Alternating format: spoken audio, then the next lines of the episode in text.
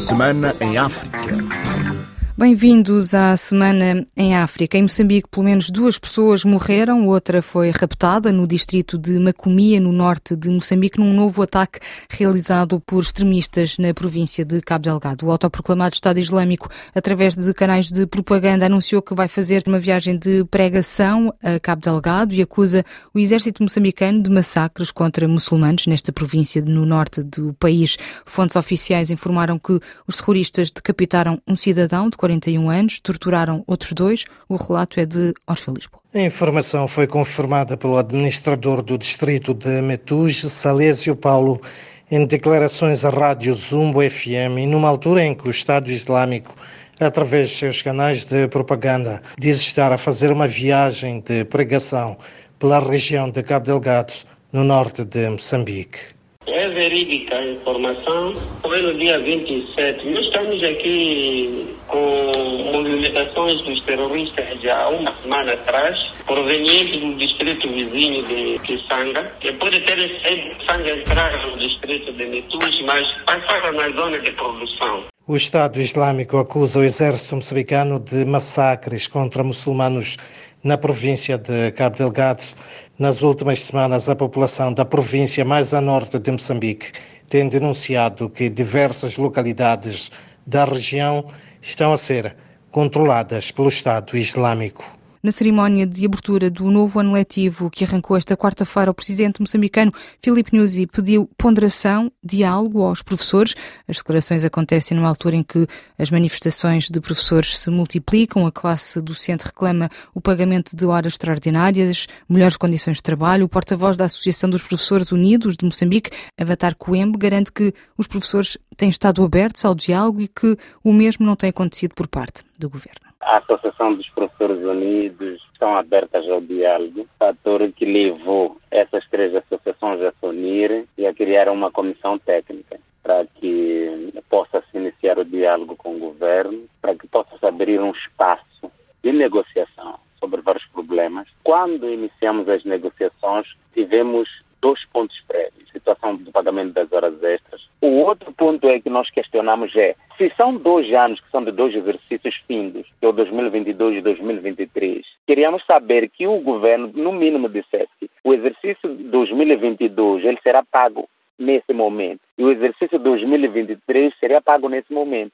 O presidente hoje diz que está aberto ao diálogo. Que diálogo ele está a dizer? Porque nós queremos respostas. Qual é o projeto do governo para reduzir a superlotação nas salas de aulas. O porta-voz do Ministério da Educação e Desenvolvimento Humano, Manuel Simbin, afirma que o desafio deste ano letivo vai ser reduzir o número de alunos por turma e garantiu que nenhuma criança vai ficar fora do sistema de saúde. O desafio que temos é reduzir o rácio do professor a aluno ao nível do nosso sistema educativo. Nosso plano estratégico com o programa quinquenal do governo apontava para esta redução. É verdade que ainda estamos longe, temos turmas com mais de 60 alunos, turmas com 70 alunos, muito mais nas zonas da periferia. Mas, em todo caso, esses professores vamos contratar ainda não responde ao universo de professores que nós pretendemos. Ainda temos déficit significativo de professores. Nós, para estabilizarmos o sistema, devíamos contratar, por exemplo, para este ano, aproximadamente 12 mil professores. Nós só estamos a contratar aproximadamente 3 mil professores. Então ainda temos um intervalo de déficit que ronda entre 8 mil a 10 mil professores. Vamos continuar a ter turmas que ultrapassam os 50 alunos,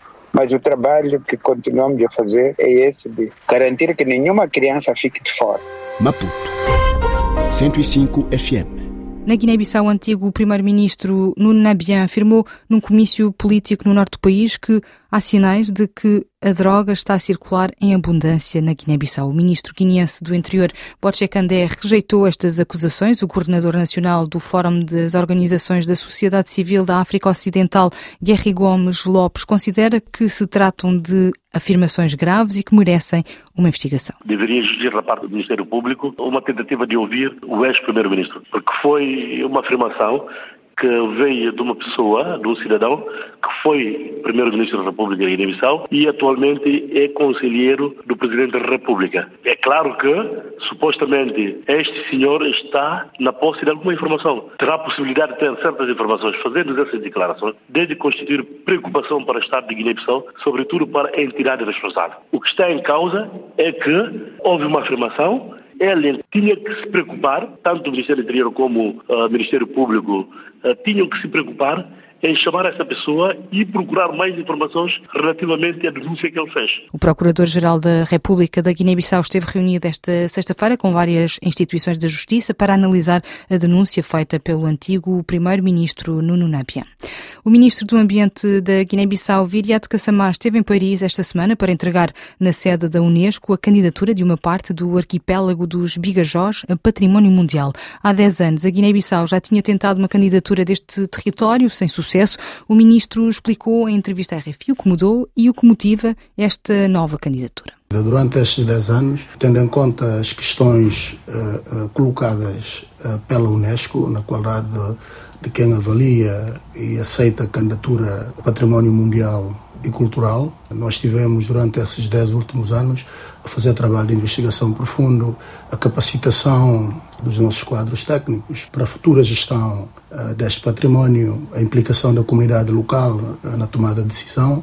Pronto, com base nas questões colocadas uh, pela Unesco, refazemos a nossa candidatura. Bissau 94 FM em Angola, a Procuradoria-Geral da República acusou esta semana Isabel dos Santos de ter recusado prestar declarações em relação ao processo crime relacionado com a gestão da empresa Sonangola. A empresária angolana afirma que já respondeu, apesar de não ter sido notificada pela Procuradoria-Geral da República.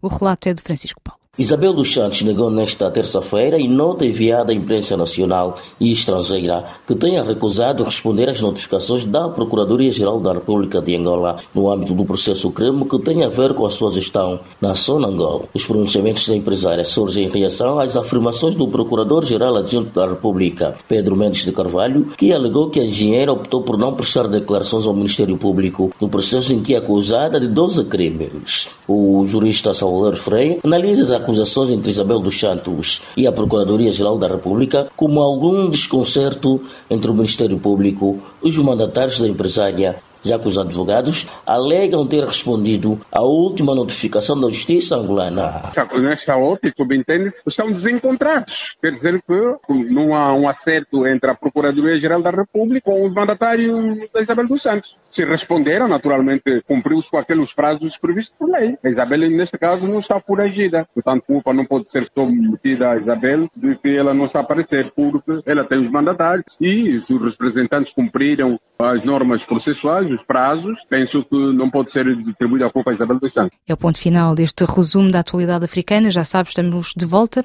no próximo sábado.